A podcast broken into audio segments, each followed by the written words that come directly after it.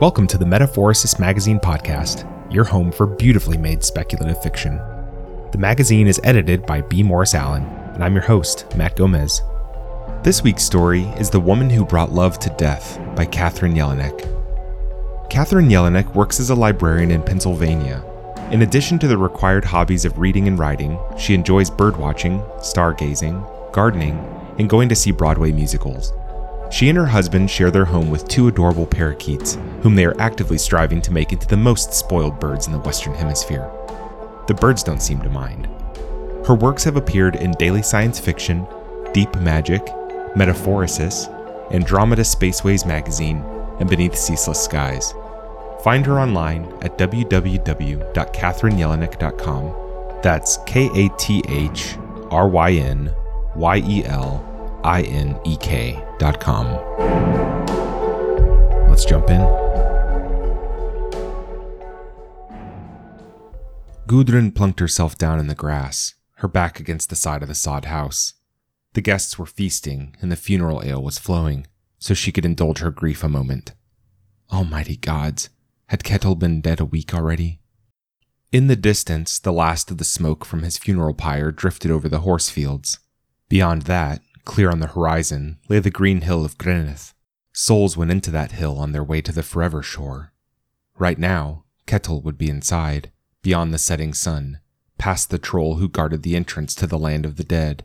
He would be roaming the endless expanse of beach, sea cliffs, and tide pools, one soul among millions. A soul could wander that beach forever, searching in vain for a beloved. She knew without a doubt that he was there, beyond her reach, because she could see the love lines they shared. Theirs were still thick as whalebones and brilliant scarlet, a testament to their passion. They ran from her out across the hills and waving grass, translucent red ribbons that ran unerringly toward Greneth.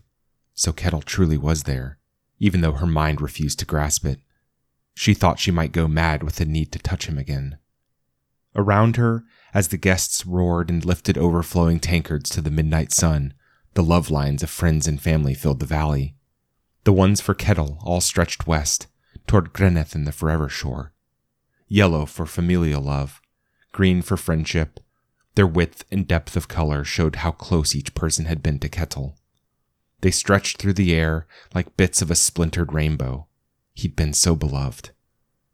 How she wanted to follow the lines, to track Ketil down and throw her arms around him. They'd been a good pair, the two of them, since he brought her from Eggleby five years before. And she would follow them if she could. Here in the valley, the islanders thought her a witch because she could see the love lines, and they could not. Her life would be hard among them now, without Ketil's protection. But she couldn't go into the hill, not now. She would not dishonor Ketil by cutting short his full year of mourning rites. As if to reinforce how alone she was, Solvi, Ketil's son from his first marriage, banged his tankard on the funeral bench and cried, We'll avenge my father! We'll see justice done! The guests roared, and hard glances turned toward her, as usual. She should stay silent, but her eyes ached from weeping, and she was in no mood for Solvi's self centered boasting. How will you avenge him? she asked, low. Desecrate the horse that struck him? Silence, and for a moment she thought the guests were pondering how best to dismember Tanny, Ketil's favorite horse. They'd already slaughtered the poor beast for what he'd done.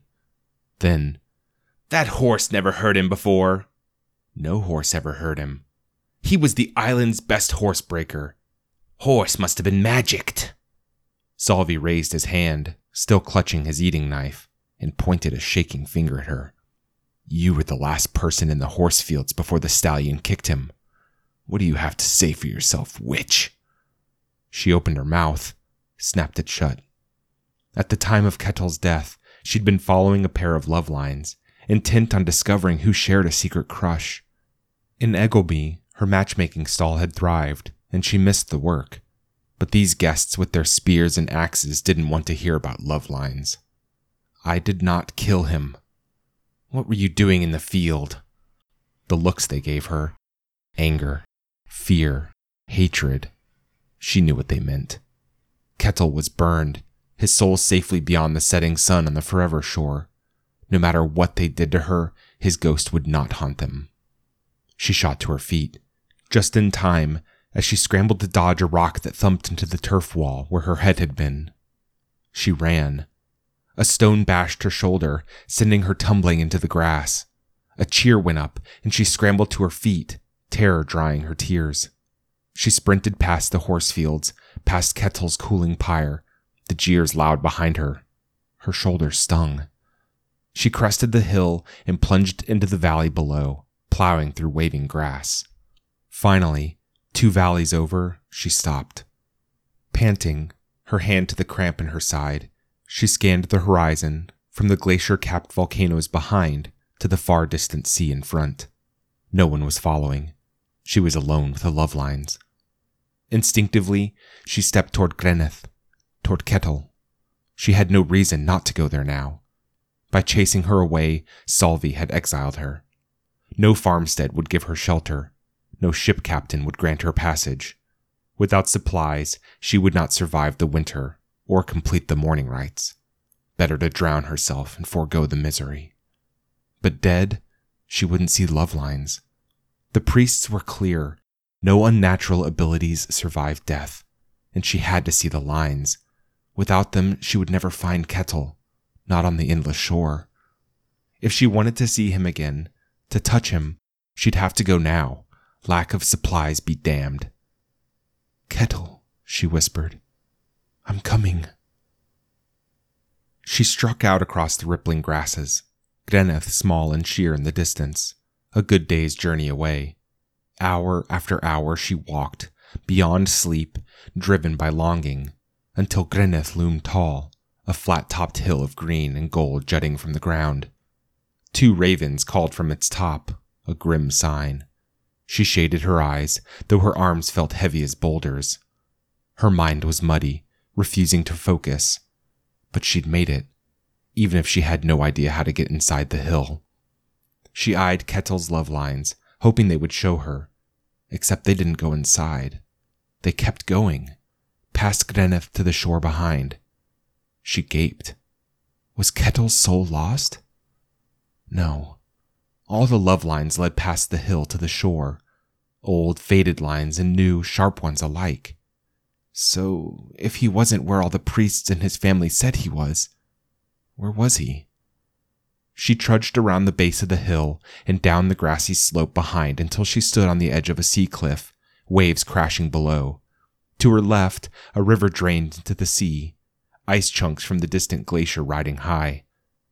In the bay, black rock arches braced the shore and stood as sea stacks in the water.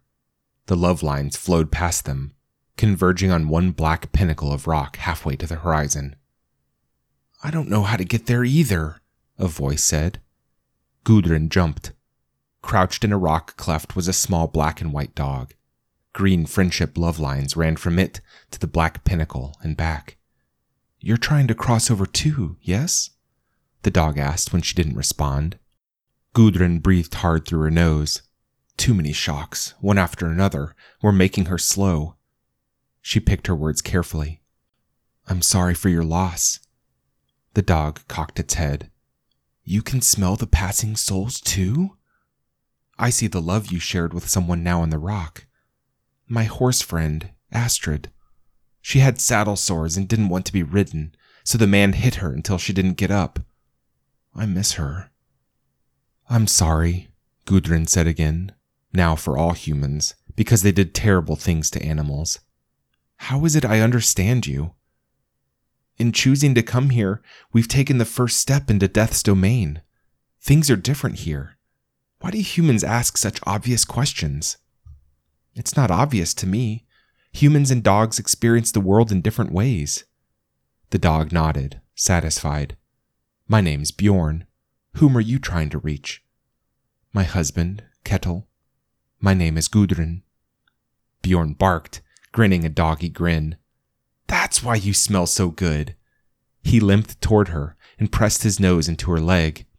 His head came about to her knee. The man had a daughter named Gudrun. She was kind to me until she clasped hands with another and moved away. Did the man do this to you?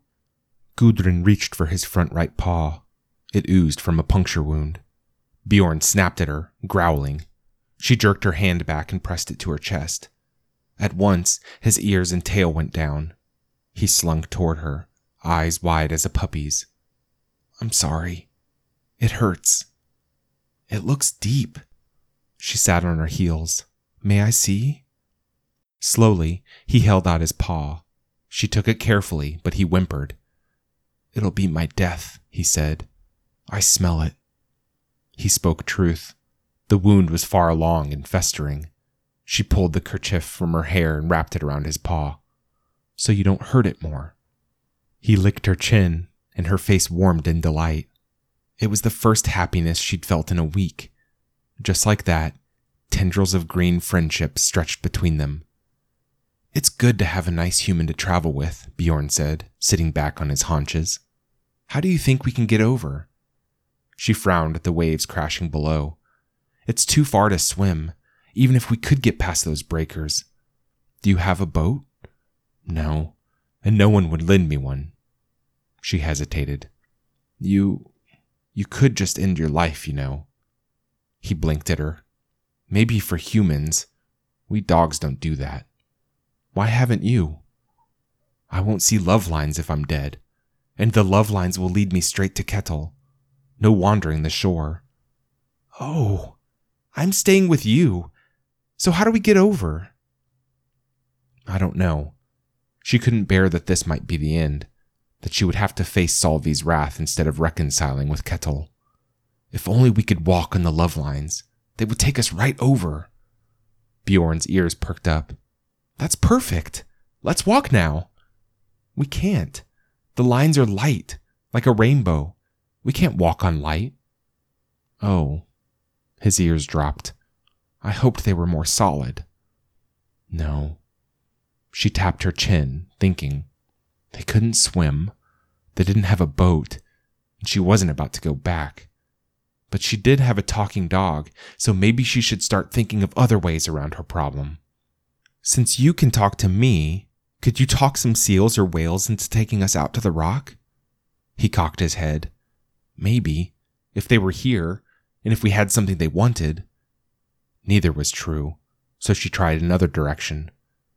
You said we were in Death's domain. How did you know this? He whimpered and ducked his head.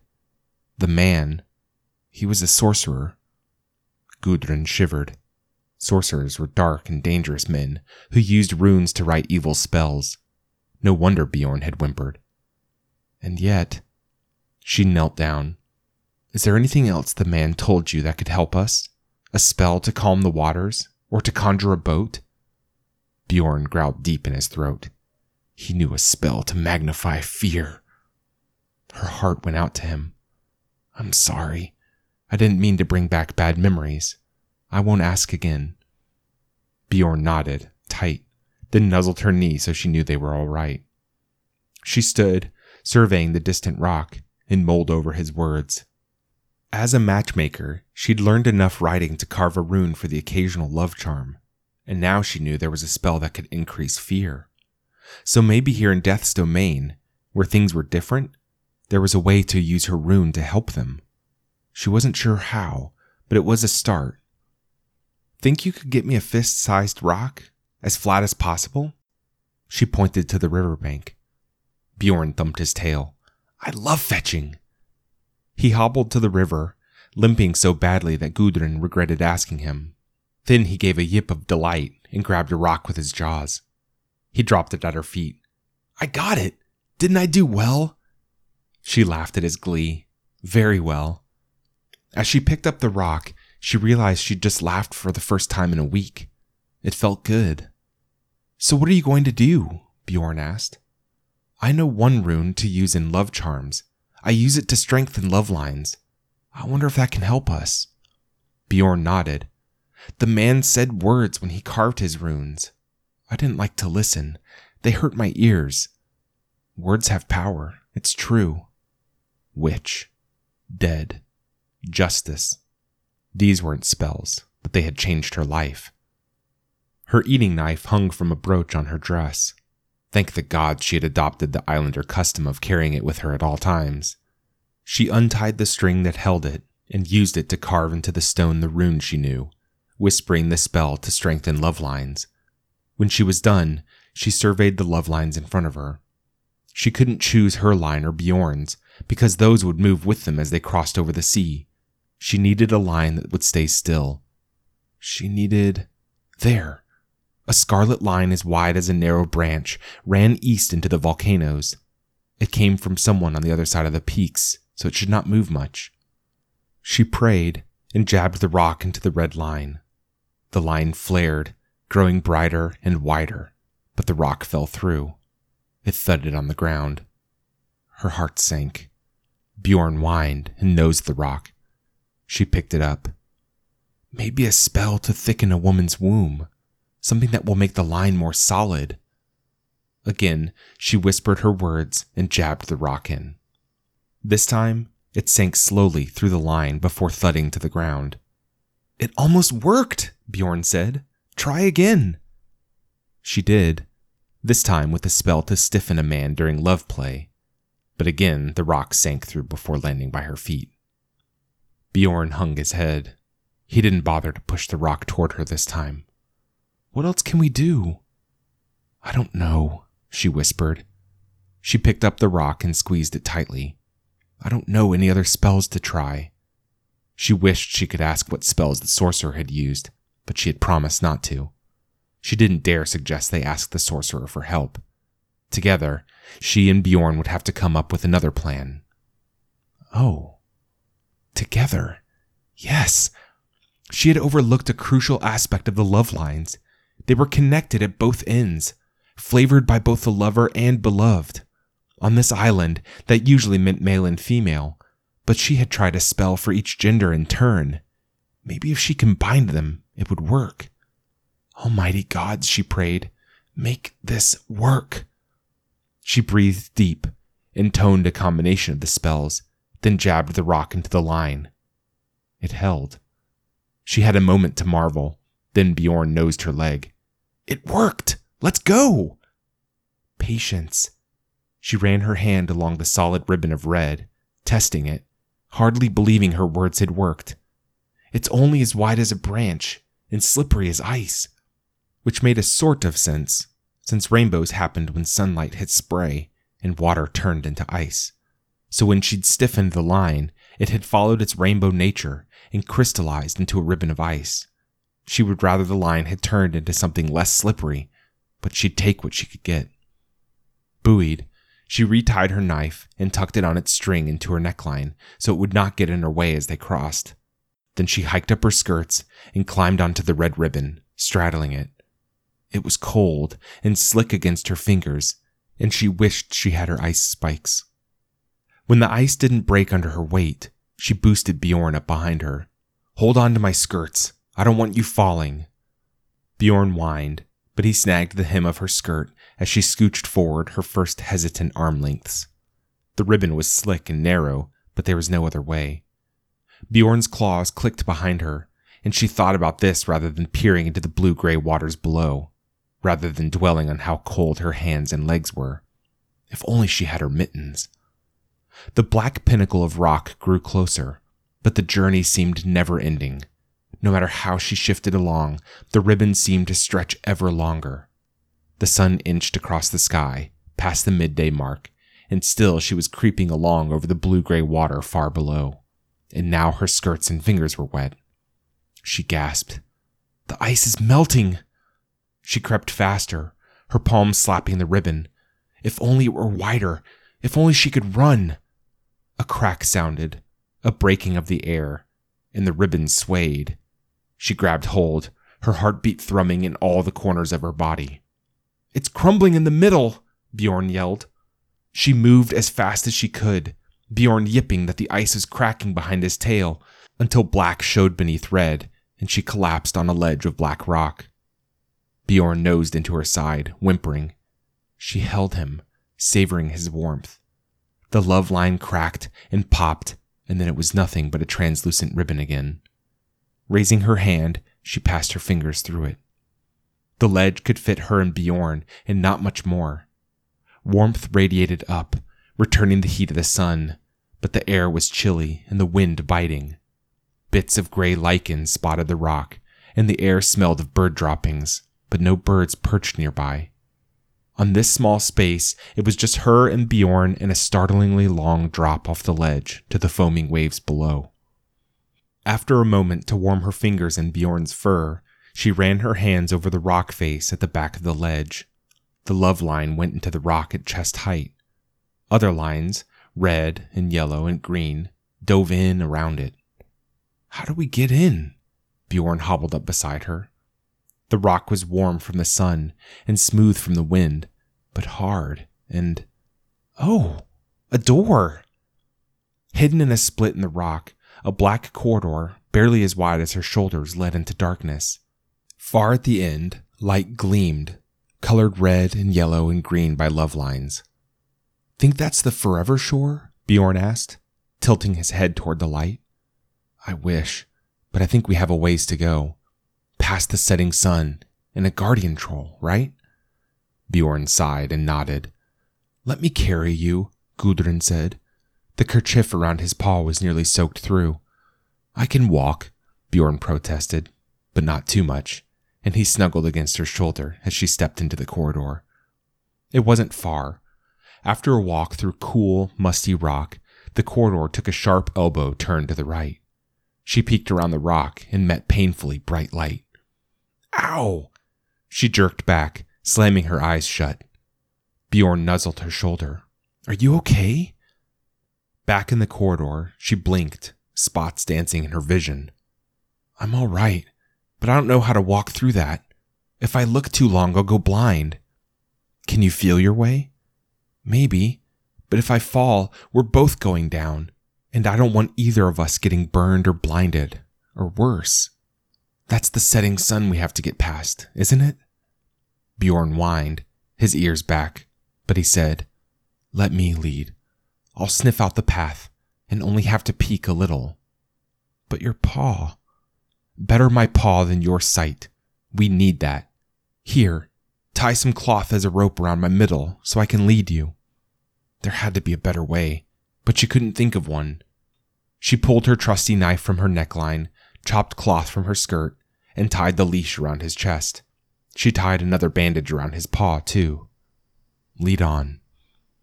It was disconcerting, walking with her eyes closed, the tugging of the leash telling her to go right or left. The air grew warm, then uncomfortably hot. She wiped her face and wished for water. How big could the sun be? Shouldn't they be past it by now? Still, she patted over rock as fine as salt bracing herself for the lurch of the leash that would signal disaster.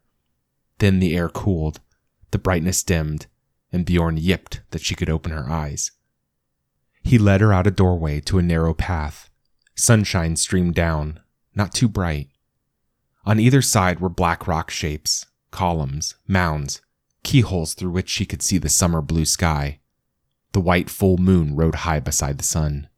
Seeing that, she shivered. We're not in the old world anymore. Bjorn wriggled. I hear waves. Just beyond that bend. The forever shore must be close. She untied his leash, and he surged ahead, then froze, his hair standing on edge. What? Gudrun demanded.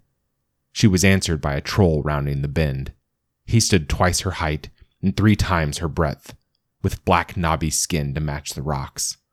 Go away. You're not dead. He was much larger than she'd expected. Still, she said, Let us pass.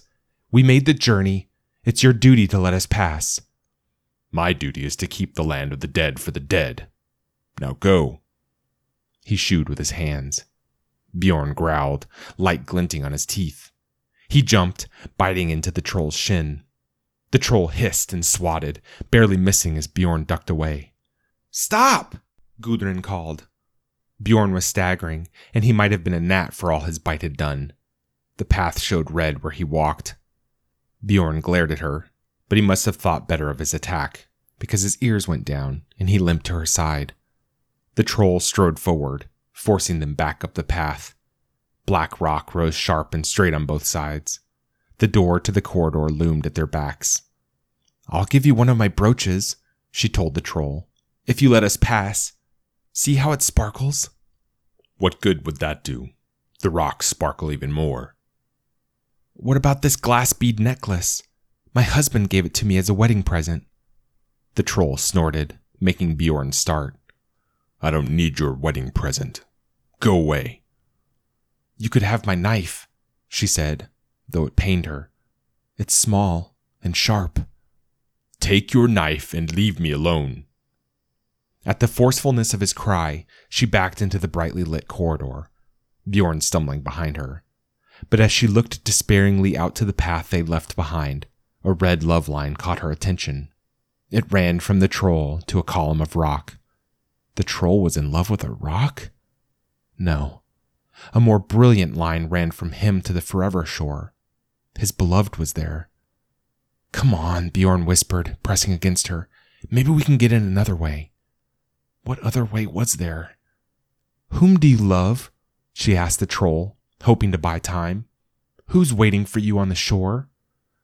The troll froze. He stared at her. His black nostrils flared. You love someone very much, she continued, stepping back onto the path, puzzling out the connection between his two love lines, one a pale echo of the other.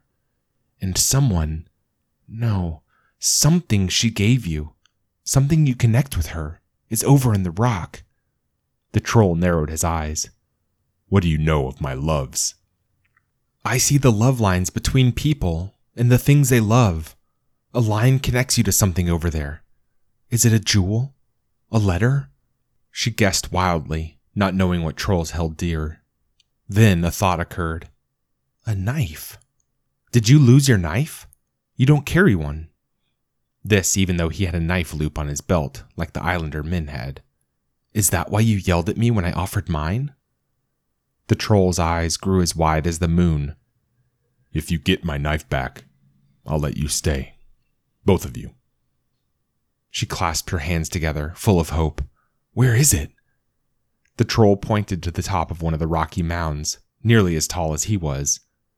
It fell into a crack in the rock, and I can't get it out. I'll try, Gudrun said. Only I don't know how to get up there. The troll picked her up. She gasped, but then she was on top of the mound. The crack in the rock was thin, but not so thin she couldn't reach her arm inside. At the bottom, the knife lay on a bed of snow that hadn't melted, even in endless daylight. It was big, maybe three times bigger than hers, and thin and black as the rock. She lay down and stretched her arm inside, but she couldn't reach. So she sat up, untied her knife, and angled it into the crack. Maybe she could use it to tip the troll's knife up. But even with her knife, her reach was too short. Desperate, she snipped the string that had held her knife. Tying the end into a loop, she lowered the lasso into the crack. If she could snag the knife, she could lift it up. If. Ha! The loop caught. She pulled. Careful, careful. The black blade sparkling in the faint light. The string tightened, and snap! The knife fell back on its bed of snow. No! She hauled the string up. It had been cut cleanly in half. How sharp the blade was! Something touched her leg. She flinched, nearly dropping her string. I can get it, Bjorn said. How'd you get up here? Holler. He nodded to the troll, who was plucking impatiently at his tunic. The blade's really sharp, and your paws hurt. Are you sure you can get it? I got us past the sun. I'll get the knife. Be careful. Bjorn nodded and squeezed down into the crack. It was very narrow, but he was a small dog. As Gudrun held her breath, he jumped down, leaving red footprints on the lip of the rock. Then he yipped once, twice. Bjorn? Are you okay? No answer. Had he yipped in victory? Pain? Then he was wriggling up, scrabbling with his back legs. She grabbed hold and hauled him up. Did you get it? He whimpered. The knife clattered onto the rock. You got it! Blood splattered her arm. So much blood. Where was it coming from? She turned Bjorn in her arms. How are you hurt? Is it your paw? He whined. Blood matted his snout. Find Astrid, he whispered. She struggled to understand him. Holding him close, she saw the deep cuts that crisscrossed his lips. You were supposed to grab the handle. Couldn't reach, he slurred. His head flopped against her wrist. His eyes fluttered. Bjorn! She pressed the edge of her skirt against his lips. Blood soaked the cloth. His tail flicked limply. Hold on, Bjorn. You got it! The troll, Haller, plucked up his knife. Is the dog okay? His name's Bjorn, she snapped. He wasn't moving. She laid her hand on his chest. It didn't move either. She bowed her head. I'm sorry, Haller said. He was a good dog, she whispered, fighting back tears. He only wanted to be with his friend. Now he can, if he can find her. As Haller spoke, Bjorn stood up. Not the Bjorn that lay on the rocks. Out of that Bjorn, a new Bjorn rose. He was still small and furry and black and white. Anywhere else he would have been invisible to her. But here, so close to the forever shore, he was only faintly translucent, like linen in the sun. He stepped one paw and then another out of his body. When he stood free, he shook himself. Love lines ran from him to her and to the forever shore. My paw doesn't hurt. Wriggling with excitement, he pushed his nose into her arm. It felt like any dog nose, only dry. Hesitantly, she wrapped her arms around him, feeling the coarse curls of his fur. He felt like any other dog, except he had no smell she could smell, and that made her sad. You weren't supposed to die, she said into his fur. Not now. But I got the knife. He licked her cheek. Let's find Astrid and your husband. Pulling away, he stepped to the edge of the rock column.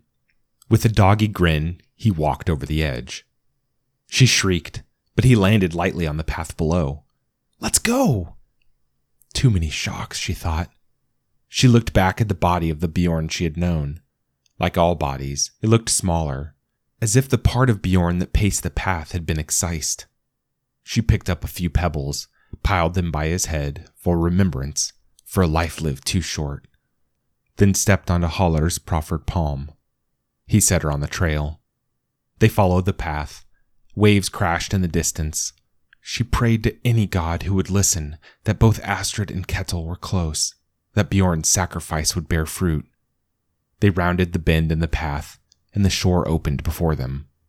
Black sand, as far as she could see, waves lapping the beach, black rock columns jutting from the water beyond. Souls dotted the beach by themselves, or in groups of two, some sitting on the sand, others walking by the water. Love lines turned the air into a patchwork of rainbows. So, um, about you being here. Haller did not meet her eye. I. Haller, what is that living woman doing here? The voice split the air like river ice cracking. A person strode up the beach, cloak flapping, shoulder length hair blowing in a wind Gudrun couldn't feel. Souls trailed behind like ducklings following their mother. Please, one soul said, tugging the person's cloak. Tell me where my son is. And my fiancée, another soul said. Where is she? Sweetie, look, Haller said as the person approached. Ignoring the clustering souls, he held out his knife. These two got my knife back. You shouldn't have lost it in the first place, darling. The person spoke harshly, but Haller only beamed at the knife. And it doesn't explain why she is here. I, uh, told them I'd let them stay, if they did. The dog can stay, not her. Please, Gudrun said, her voice cracking. She had never expected to speak to death. I need to be with my husband. The community thinks I caused his death. I'm exiled. I have nowhere else to go. You may look for him when you are dead. Death swept out a skeletal hand to indicate the clustering souls. Otherwise, you go. I need to be with him now. Then you die. If I'm dead, I won't be able to find him. Death tisked. My shores are vast. Being dead or alive makes no difference in your ability to find someone. Even I don't know where everyone is. This was reinforced with a glower at the souls. But I can find him easily. I see the love we share. I can follow our love line straight to him. A few souls gasped. Death arched a thick brow. Do not fib to me. If I prove it, will you let me stay? Only if you are dead. Gudrun clenched her fists. There had to be another way. How is he here? She pointed to Haller, who was still beaming at his knife. He's not dead. He works for me. I could work for you. I could reunite souls with those they love. Death harumphed, but the loitering souls exclaimed happily, and Haller set a hand on Death's arm. Let her try. You're always complaining you can't get anything done with all these souls pestering you. All right. Death folded thin arms in a dare. Show me. Yes! Gudrun spun to the left, where both her and Bjorn's love lines led. Come on, Bjorn. Astrid's this way too. Bjorn barked, his ears up, and bounded down the beach. If only she could run that fast, race down the sand to Ketil. Instead, she set a brisk pace, walking as quickly as she dared. Haller followed, yammering on about the people they passed, while Death walked silent at his side, the lonely souls trailing behind. Wave after wave crashed on their right, and Gudrun was remembering how tired she was when one of the love lines veered off to the left, up a small hill with evergreens bordering the shore. Bjorn! Astrid's up there! Barking madly, Bjorn tore up the hill. A moment later, a horse whinnied from the trees. The two met nose to nose at the crest of the hill, Bjorn bestowing slobbering kisses on his friend. Gudrun pressed her hands to her chest, overjoyed. Then she saw her own love line angling off the beach up ahead. She ran. She rounded the next curve of the beach, and there he was, sitting on an outcropping of rock, watching the herd of horses to which Astrid now belonged, green friendship lines running from him to the herd. Her mouth was dry, her throat squeezed tight. She called, Ketil! He tensed. He turned around. His body went still in shock. Then he was sprinting down the hill to her. Gudrun? What are you doing here? She wrapped her arms around him.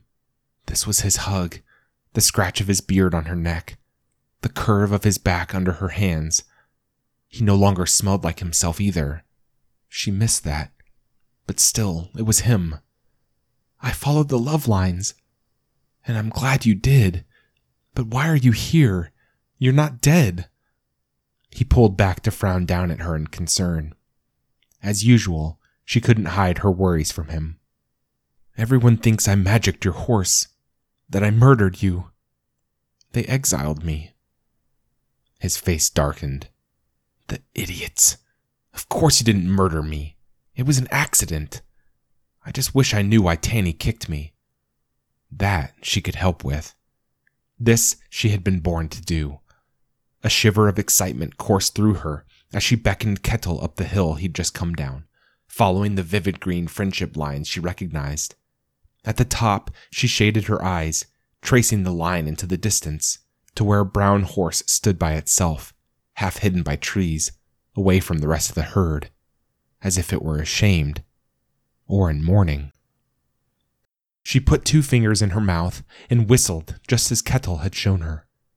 The horse's head came up. Well trained, it trotted up the hill. Tanny? Ketil whispered, aghast, as the stallion approached, head low. They killed him, she said, for what he did. I'm sorry. Ketil's face was haggard. He held out his palm. Tanny shied away. Then his ears came up, and he lipped Ketil's palm. I'm sorry, Tanny murmured. Ketil had been on the shore long enough he didn't flinch at a talking horse. I felt a small earthquake. I didn't feel one, Ketil protested. You humans often don't. Tanny switched his tail. This one scared me. I didn't mean to hit you. It's okay, Ketil said, wrapping his arms around Tanny's neck. He offered Gudrun his hand across Tanny's withers. I'm sorry for what they've put you through. She took his hand. Me too. Death had climbed the hill behind them, followed by Haller and the souls. Love lines swarmed the air around them, an enticing array. Impressive, Death said, grudgingly. Thank you. She squeezed Ketil's hand and faced Death. So I may stay? If you truly wish it. Please, one soul said, scrambling out from behind Death. Find my son. No, my betrothed, another called. Better hurry, Haller said. More souls are coming down the corridor. They'll have folks for you to find, too. She took a deep breath. Only now did she realize how big a job she was taking on. The souls newly arriving would leave little time to reunite the souls already clamoring around death.